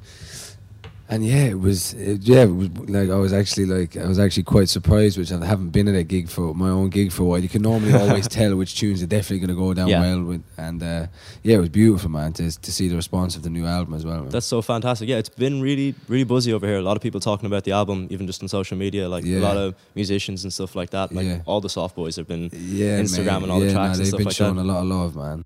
And you're, I seen by the setup upstairs, you're playing with a full band. Full band here this evening. It's the first. Uh, it's the first full band tour in since 2000, end of 2015. Oh, that's amazing. So it's yeah, man. It's and you know what? To start off, the routing in, in Cork and Dublin has just been yeah, it's been what I kind of needed really to just give Yeah, you that sure. little bit of energy to start the tour. You know. Yeah, I suppose if you win them over, Irish crowds have got um, they give you that energy, they give you yeah, man. It's just nice. It's nice to come back and have that. You know that it's like you recharge the batteries a bit before then you go, hit the rest of the tour. You know. Yeah, yeah, fantastic. So uh, I would want to jump into the album when I Mhm. wake up. It's bloody amazing album. Thank you very much. fantastic. Thank you. Um, and I was aware of your stuff beforehand. I'd heard Yeah. the big songs, but I suppose this was the first album that I just fell in love with it. I just listened to it from back to front Thank numerous, you. numerous times, and then I've gone backwards into your discography Yeah. since. Um, I want to talk about sort of is it is it was that from live sessions or was that sampled? Where where are the uh, the arrangements and the, the the songs coming from? From when I wake up. Yeah, Um, do you know what? When I wake up was kind of like created, and, and at the start of the creation of it was quite different from everything else. Um, like the first album, I had like 20, 21 years to uh, To to, write. to write it. So you know that kind of came from um, just year, just years of writing, really, to be honest. Um, so from various different kind of spots, wherever I was writing or wherever I got inspiration. The second album was, you know, we were kind of into being on a label, and you know, Yeah. I'd had my producers that I was working with, and it was kind of you know an easier setup. But this record, obviously being my first independent album that I've put out, a lot of it started in my living room, um, and after the second record, I kind of took a bit of time away and I started writing for other people. And I was doing like uh, like kind of young soul sessions and pop sessions in the day, and really like just kind of um, training myself and experimenting as a writer, and just kind of like you know like learning different forms of writing and just kind of pushing myself a bit. And then in- the evening, I was relearning how to produce because I first started producing when I was Yeah. younger in the Irish hip hop scene. I used to just make beats every day. I was even I was making more beats than I was songs, to be honest. And uh, so I started making like hip hop and grind beats, and I started making more psychedelic stuff, and I started really experimenting of an evening. It was just kind of like my little evening sessions. yeah, yeah. Um, and then songs like Drifting and Into Nirvana came, and um, and at the start I was like, oh, this feels such a departure from a lot of the stuff I've done before. Do For I sure. do I release it under another alias? Is this just a side project? And then as I started just kind of creating more and more, it it, it, it kind of uh, yeah formed its own sound. Um, and then I started playing it to friends of mine, and, and we kind of sat down and finished the rest of the record. So it was like a lot of it, if not the majority of it, was kind of birthed in, in my living room. And I suppose that comes through because this the album has such an identifiable sound. Yeah. Like every song in the album, although they're different to each other, there's a sort of instrumental and a lyrical cohesion to the way it sounds. Yeah. It sounds like a it's a really distinct unit of work, which is fantastic. Yeah, and I think for me, looking back, just for me personally, I feel like it's it's it's the most cohesive album I've maybe had. Um, and in a weird way, this has felt, and I've said it from the start before we even put the record out there. Kind of, in a weird way, to me, feels like a new debut. Yeah. It just feels like a. For me, I had to rebirth myself, I suppose, as a writer for this record, and that was the intention. It was like going back to when I was seventeen and making beats at home just for myself and for the enjoyment and excitement of what I was making, and that's kind of how a lot of these tunes were created and birthed, really. That's fantastic. Um, I like. It, I, could you talk to me maybe about some of what you were listening to when you wrote this album? Like a few of the, the tracks, like drifting, um, drifting, and sort of into Nirvana, and don't talk about it. They kind of remind me of like, like like the something you'd hear out of Pulp Fiction, or like that Yeah. Tarantino old vintage like sort of rock sound, and then I hear like a little bit of Motown in some of the songs. Yeah, yeah. There's like there's there's a like a kind of there's always Motown like uh, running through. I suppose a lot of my records. I was listening to a lot of Stone Roses. Yeah. Um, a lot of Stone Roses. Um, Simande, um, a lot of a lot of jazz, Idris Muhammad, um, Ahmad Jamal, um, and just psychedelic music, man. I really got into my psychedelic stuff for this record, and it was kind of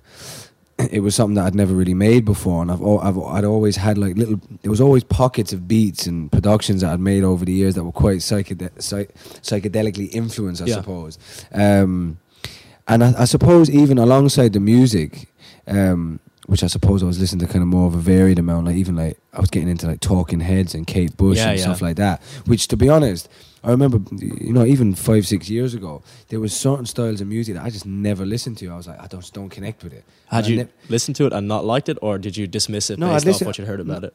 bits of both. Okay. Bits of both, to be honest with you. Um, and a lot of it was like I just felt like at that maybe at that point in my life I didn't connect with it. Yeah. And then the the kind of the music that I've was inspired that inspired this record was kind of it was my first time getting into it in the last two three years and i think that's why this sound is is kind of maybe even broader or even more specific or whatever you want to call it uh, because the influence is quite changed Yeah, and it feels totally sort of fresh and vibrant. Something like new for you, you know, Yeah. like that that that sense of sort of discovery. I think really comes through in a lot of how the album and sounds. it really was a, se- a sense of discovery. It was discovering like all of these tunes were really like, you know, some of them kind of fit into what I was doing before, but a lot of them was just discovering myself really, and Yeah. like drifting and sipping in the gut, like the, all them weird melodies that no one had ever heard my voice, and I hadn't heard my voice do before, but I was like, oh, I'm, I'm falling in love with this more and more I listen to it, you know. Yeah, that's beautiful. Um, and did you feel? I feel like this album, when I've gone back and listened to your older stuff, this album maybe leans heavier on your singing voice as opposed to any of the sort of hip hop or sort of the rap elements that you brought to some of your earlier work. Was did you feel a little bit of trepidation about that, or was that just something that was natural? That was it was natural, but it was kind of intentional. Um, we put the second album out end of 2015, and at the start of 2016, I went and did um, I did uh, an arena tour with the Hilltop Hoods, who are an Australian hip hop group, and I'd done two songs on their last album, and it had gone number one in Australia. So they asked me to come out and do support, and whatever way it worked out, I didn't have my band with me, and I just went over with me and a DJ. And I was like, oh no, I'll be grand. And it really tested me as a performer because it was me and a DJ for like 16,000 people every night. Wow. And that really brought me back to like, all right, you've got to test yourself here, man. You've got to, you know. And uh, after that tour, I came straight back, and about a week later, we started just a stripped back acoustic tour with me and my guitarist Yeah. at the time. And we did it for like two and a half months around UK, Ireland, and uh, a couple of dates in Europe and the contrast of coming from I was using heavy beats in Australia and it was like heavy hip hop beats and I was kind of half spitting and my voice was wasn't at the forefront as much to come back and then strip everything back and I hadn't done a full acoustic tour. Well I don't think I'd ever done a full acoustic tour.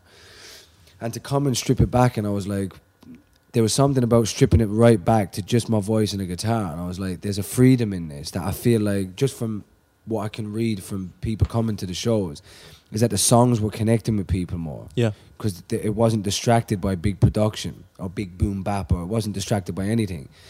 And that was an intention of this record as well and moving forward more so to like you know the vo- my voice for me is the storytelling element of everything so that should always be at the forefront. So that's kind of that specific period of time with them two tours and the contrast between both and the feeling I got after the acoustic tour was like right this is how I need to move forward making music because this is I feel what connects the most Yeah, and I, I think it, it worked wonderfully in the end. Um, I mean, the the singing, like you said, using as the narrative, using your voice as the narrative tool in this album has worked really, really well. And there's Yeah. a lot of great stories and a lot of great story beats in the album, Mm. and a lot of sort of very.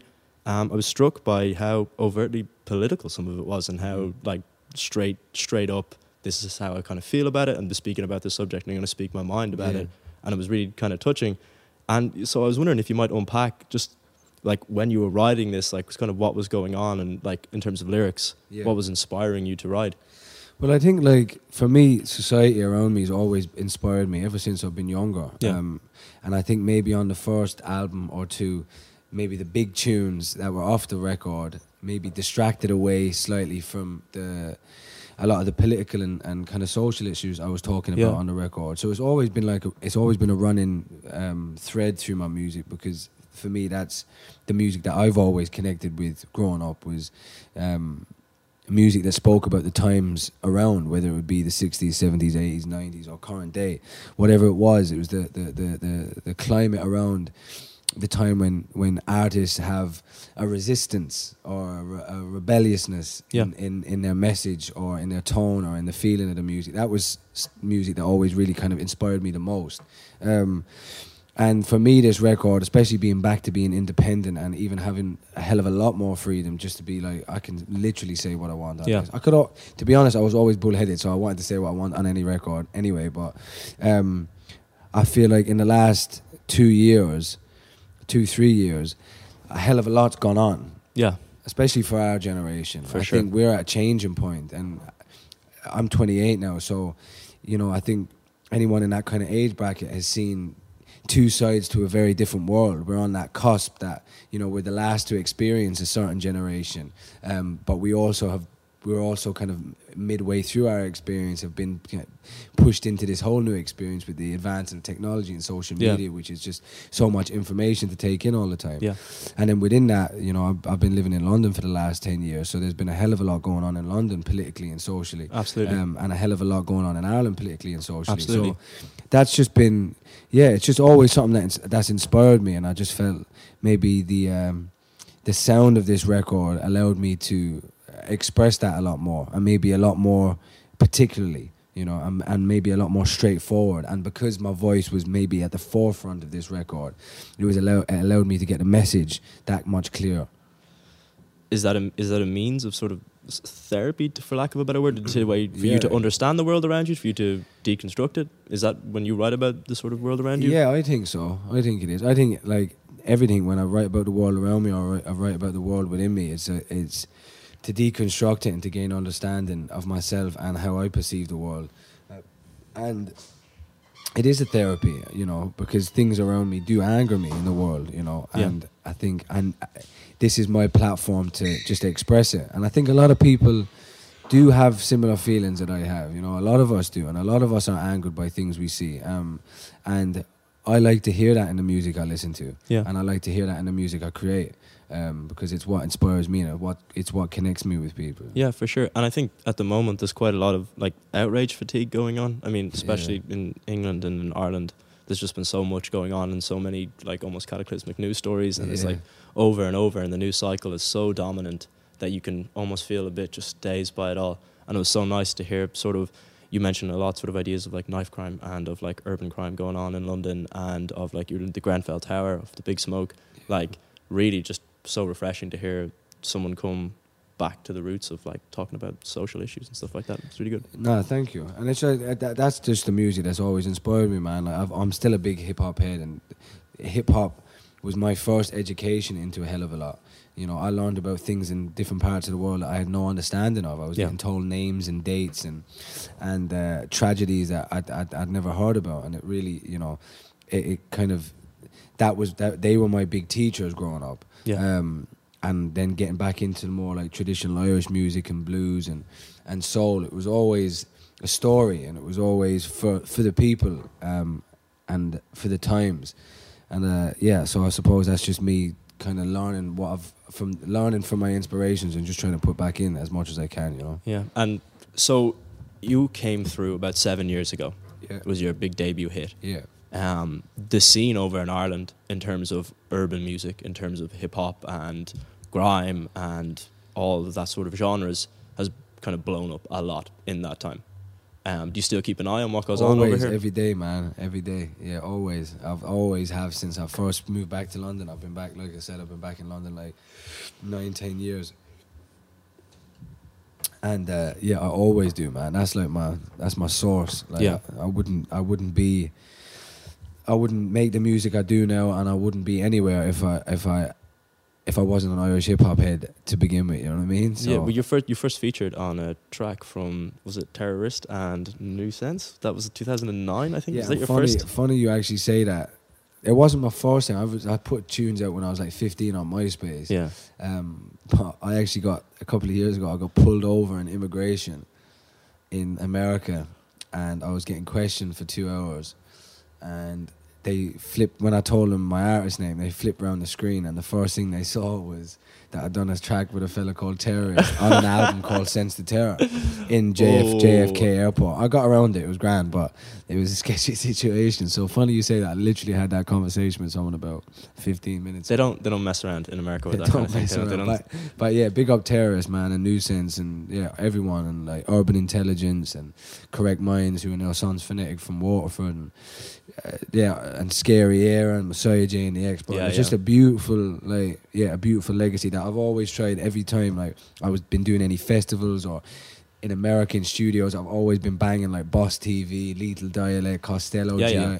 So I've always been like that's yeah. I get I get a hell of a lot of good energy out of out of Irish music, especially Irish hip hop. For sure. And it's gone from being something in Ireland, hip hop, that was very underground to begin with. And uh, like some people, it would have been, like you remember the RTÉ documentary, like some people wouldn't have taken it seriously or some people would have treated it unfairly or tried to put it down. Whereas Yeah. now, Irish hip hop is the buzz, is, is the thing that's going on in Ireland. You look at Ireland's biggest artists like yourself, Kojaque, Rejjie Snow. It's like all these people came from hip hop backgrounds and they're making some of the most creative and intuitive music we've ever made. Yeah, I'm rightly so. And it was just it was always inevitable anyway, man. It was just always inevitable. I always just needed to take one little step where everyone was like, "Oh, it's all right to hear this on tracks and you know hear something from home doing something different." Um, and it's just beautiful to see, man. I just wish you know, and I know there will be just more and more of it, man. It's like I remember when I first started rapping, I was like 15. Um, so that was what 2005, and um, you know, I don't remember anyone in my town rapping, or I don't remember anyone really in Wexford rapping at the Yeah. time. And uh, I was always going down to Tramore or up to Dublin to do shows and, and to make tunes and stuff like that. And now when I go back home, there's loads of wicked young fellas like coming up and they've got 16 bars. I've got this wicked Yeah. voice. So I listen to these tunes and you know, young fella like uh, Scripter from New Ross, he's shooting wicked little videos and the production sounding strong. And it's just it's beau- it's beautiful to see like from the journey. And I came in. I suppose 2005. I still came in late. You know, I was midway. It was Yeah. already from the Scary Éire era to what I was doing. So Yeah. to see now the progression 10 years on or whatever, it's yeah, it's beautiful to see and, and more power to it. you know. Yeah, absolutely amazing. I, I think that's about everything. Um, Perfect. thank you so, so much, No, Michael, for your you, time. man. And I wish you the absolute best of Thank luck you, with tonight and with the rest of the tour in Thank general. you very much, brother. I appreciate that. Yeah, when I wake up is out now. Love. They keep you enslaved but I won't get to kiss her child. Father won't get to see her smile. Little hands, can you hold on tight? You saw that now it's in her eyes. I don't want to see you misplaced. What the hell are we doing to change things? Politician, can you see this pain? Cause I can hear guns in the distance.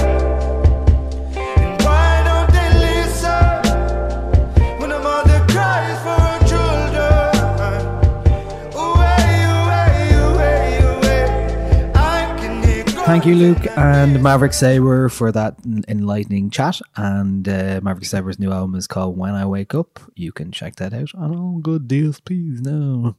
I interrupt this to bring you breaking news. Uh oh. Beyonce is to release audio of Lemonade film across all streaming platforms on April 23rd. What? We What's can? Listen to Lemonade on Spotify. I think it's like this. This strikes of she just realized Spotify. She opened Spotify for the first time in a couple of years. oh, this is still going. because her her Coachella, um, the audio from the Coachella documentary is on it. Yeah. the live show, uh, and she was like, "This is actually grand. Let's Yeah. put our music up on it." I regularly listen to her song with Jack White, but like I always want to listen to it when I'm out and about. So I have to get it on YouTube, and the quality on YouTube is, you know, not great. And you also have to hold your phone open. yeah, you I, I'm like it. literally holding my phone in my pocket, like touching the screen every now and then so that it doesn't turn off or it doesn't lock because I'm not paying for that YouTube premium thing. it's twelve quid a month. Yeah. Sponsor the podcast, lads. And but um yeah, Yeah, Google. Yeah, Google at Google. Come at me. Um yeah, we're gonna be able to listen to Lemonade like one of the best albums of the past decade on Spotify. I'm so excited. Your playlists are going to be enriched. It's just gonna be it's just gonna be Beyonce. What a Beyonce week. I love when Beyonce stuff happens. I, I I come into my I come into my own. Uh, anyway, yeah, that was the breaking news bulletin. You're positively glowing. At least it was a I positive breaking news bulletin. Yeah. Hey, maybe we're moving out of the bad times. Oh, Yeah. don't speak too soon. Yeah, oh God. Uh, but still, that's good. That's great. Yes, That's delighted. Good. Well, we can all pour, that's a blow for Apple Music. But It- they yeah. did happen to hold on to well, it for a long, long title time. was her Come on, first one. I know. who cares? Because I was actually right recently, I was I was doing the thing where I was listening to it on YouTube in my pocket, and I was like, if would she just dump Jay Z and put her music on Spotify already? This weird like it's probably written in their vows somewhere that she has to like. Oh, not- totally. Yeah, yeah, yeah, yeah. That makes sense. Yeah. But yeah, very good news. Delighted. So that's good. So that's nearly the end of us this week for this episode of the 99 podcast. Um, I did a special radio show, uh, as I do every month now, for the Patreon subscribers. 23 songs I'm digging in a radio style format, like my old TXFM show. Also giving away tickets for Broken Social Scene and Sea Sessions and a few other things, and loads of other content up there. So so let's get involved. that lads. is something for you to support. If you feel like supporting 909 in some way, do do that on patreon.com forward slash 909. With that plug out of the way, it's time for me to ask, which I already know the answer to. What are you reading and watching this week? I know what you're watching. Mhm. So do you want to start with, with reading or listening? Um, listening, I've been listening to OutKast. I've I've been on a bit of a hip hop for or hip hop and rap from when I was very young vibe. Um, because I got into OutKast when I was about thirteen or so, and then I went and listened to the Marshall Mathers LP. Listened to Dre's first album. I was just kind of on that buzz for a couple of days there, and been really enjoying it. I feel like I have a lot to say about how Eminem's early music formed a lot of my, I don't know, both internalized misogyny and feminism. So maybe look out for a hot take on that somewhere at some stage. Um, We'll give you your own special. yeah, maybe. Yeah, we'll put that in the Patreon to subject the, the public to it. But um, yeah, It's uh, not where content goes to die. it's no, it's where well, it's where all the best content is. Let's be honest. Um, but yeah, been listening to a, a lot of that. Uh, reading, not very much. I've been a bit bad with the reading lately. Yeah, I'm terrible. I want to read Ian Maleney's uh, book Minor Monuments and Sinéad Gleeson's book Constellations. Mm. I have bought Constellations. Eva started reading it, said it's brilliant. Yeah. Um, and my friend has read Minor Monuments in a matter of a week and said it's absolutely unreal. There's a great interview actually on the Point of Everything podcast with Ian Mullaney about it. Yeah. Ian was uh, uh, used to write for State Magazine and uh, who writes for a Fallow Media and has actually I didn't even know, but he has a like a five part podcast about the Dublin housing crisis on the Oh. Dublin Inquirer. Um, so I started listening to that this morning. Awesome. But yes, to read his book. Also, really looking forward to see, to reading Ronan Hession, aka and Deaf Rose debut novel. Hearing good things about that. Don't know when I'm going to find the time to do this because I am terrible at reading. okay.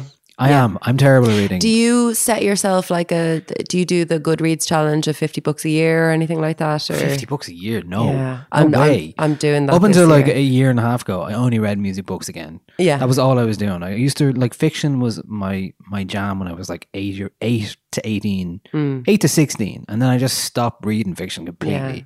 And now I'm like, all these books by people I actually know, or and they're releasing them, and I'm like, wow, I should read them. And then I was like, I'm just like that thing. I do that thing where I'm like I read four pages and I start falling asleep. Yeah, Not but, because like, it's boring, but because for me, I'm like the once, act of reading.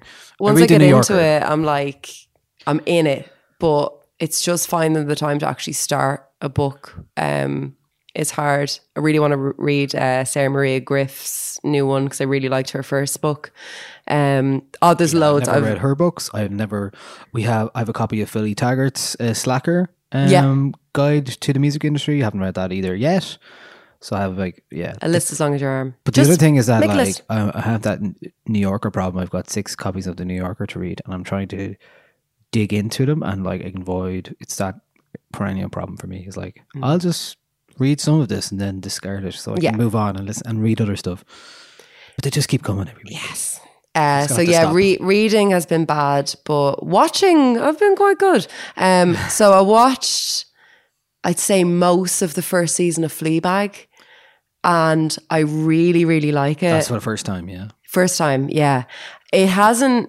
So I watched it because the the season two finale happened, and everybody collectively lost their goddamn minds, and were very affected by it. And like I saw people saying that it was, you know, the best finale that's ever been made in television, and all this sorts of stuff. And I was like, right, I'm getting on board.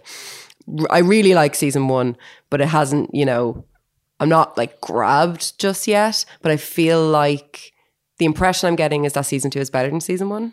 Is that right? Um, yeah, I would say so. Okay. Um, maybe a lot of hyperbole for the ending, but Okay. um, it is a great episode. But it's you know, Okay. that hype train I'll again. rein in my expectations. that right? No, it's really good. It is Okay. really good, and it subverts kind of an ending Mm. and gives you a, sort of satisfying conclusion, but not maybe what you would expect. Perhaps. Yeah.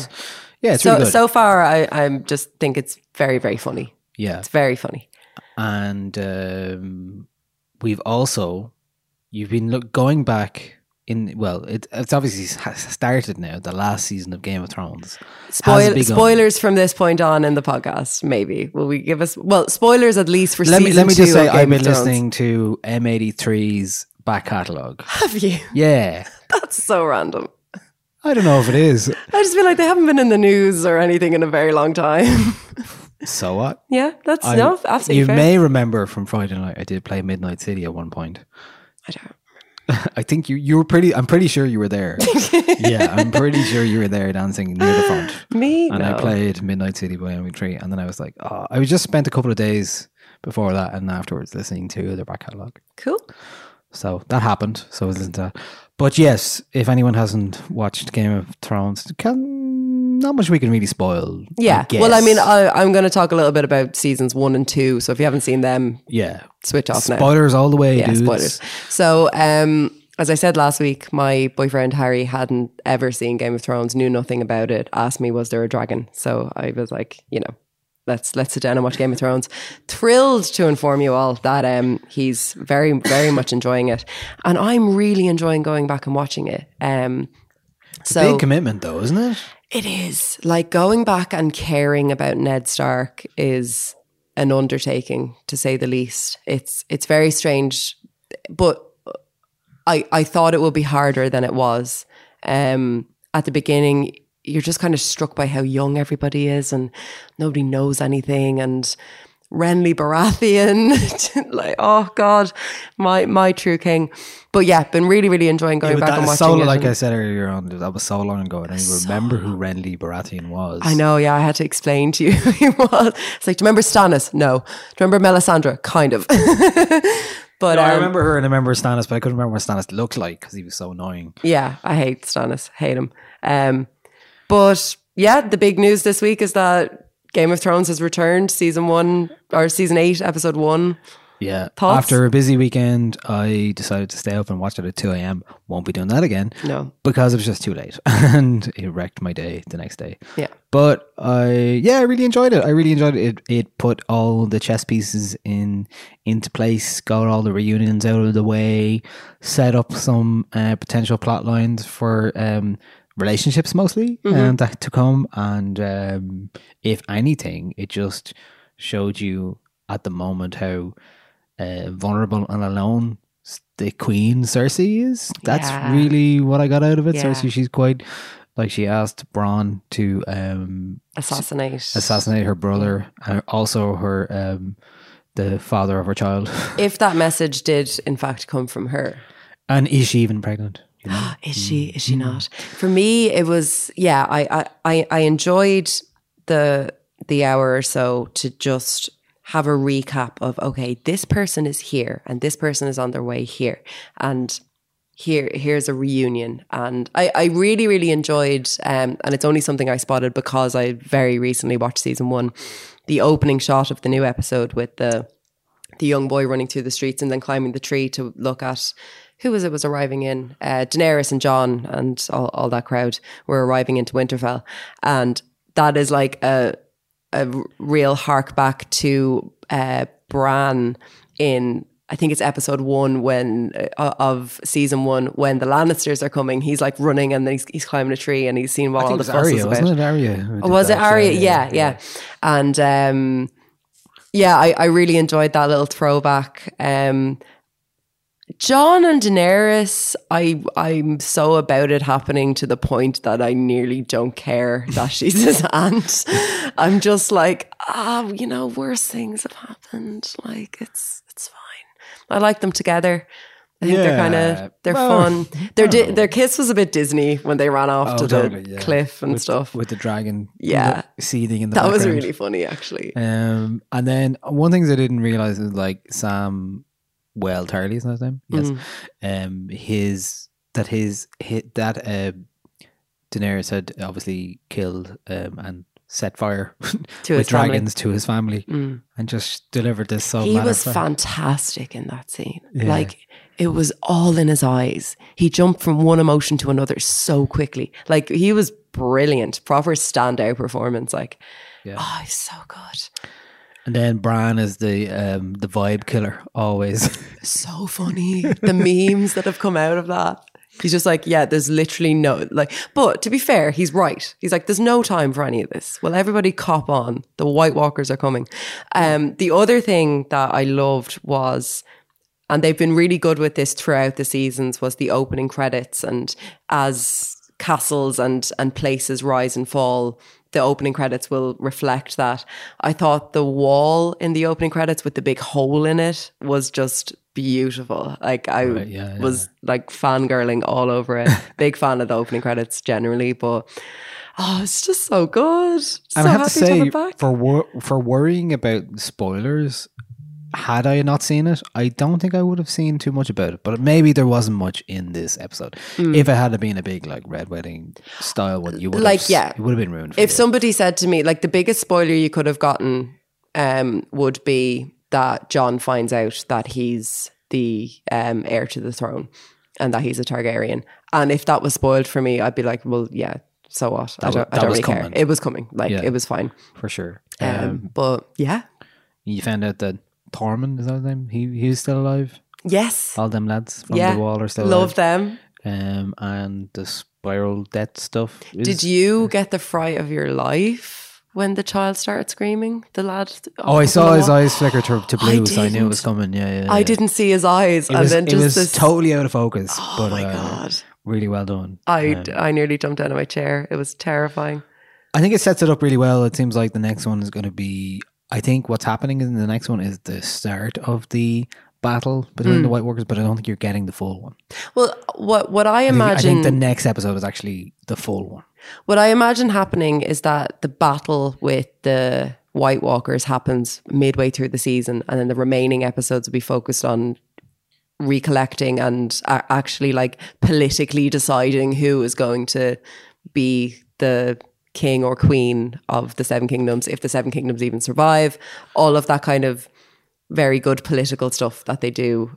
I hope it Well, happens it's after not the Great have Battle. two, two, three episodes of that. But there might be. You think? yeah, they've had many, many. Like when you think about the amount of airtime the White Walkers have actually gotten in the seven seasons so far, it's not that much. Yeah, they're just a MacGuffin, just an allegory just- for climate change. It's yeah, yeah, which is just great. Oh, it's so good. Who do you think is going to win Game of Thrones? Who's going to sit on the? can- Is there going to be a winner? Um, if if I was to guess now, who I'd want to win would be, I'd like Jon Snow to be king. Um, ideally with Daenerys as his queen, but That feels almost too Disney-like. it to does, where yeah. Game of Thrones is. but that's where I'm at point. emotionally. Yeah. Uh, whoever it is, I want Tyrion to be hand, because I think he'll he makes a better hand to the throne than he might a king. Um, but I don't know. I guess it's too early to say. I Even know. now, with with just five long episodes to go, I know. I'm so we'll, excited. we'll probably do this next week and the following week and the week after. Yeah. The next few weeks are just going to be a little Game of Thrones special at the end. At the end, yeah, fuck it, why not? All right, that's it from us this week, and thank you for tuning in. And do To this music friends- podcast yes, that this we music host. podcast. yeah, watch the throne, um, and uh, yeah, okay, fine, it's fine. Don't worry about it. Sure, no one's listening anyway. By the end of the episode, it's fine. Is there anybody? Not true. Uh, we'll finish with a track from Ryan Vail and Owen Callahan, aka Elma Orchestra. They have released a couple of songs so far from their uh, Borders album, kind of finding uh, the common ground between uh, ambient, electronic, and neoclassical music, but also uh, talking about the border physically between Derry and Londonderry. Um, Moya Brennan was on their first track um, that was released last month, and the song we're about to play is called Arrival. Very different vibe, much more Kiasmos and Nils Frahm vibe going on this. It's a long one, and it's worth listening to all the way to the end. So do enjoy it. This is uh, Ryan Vail and Owen Callahan, uh, Elma Orchestra and Ryan Vail as a song called Arrival from Borders, and that's it from us this week. Bye. Bye.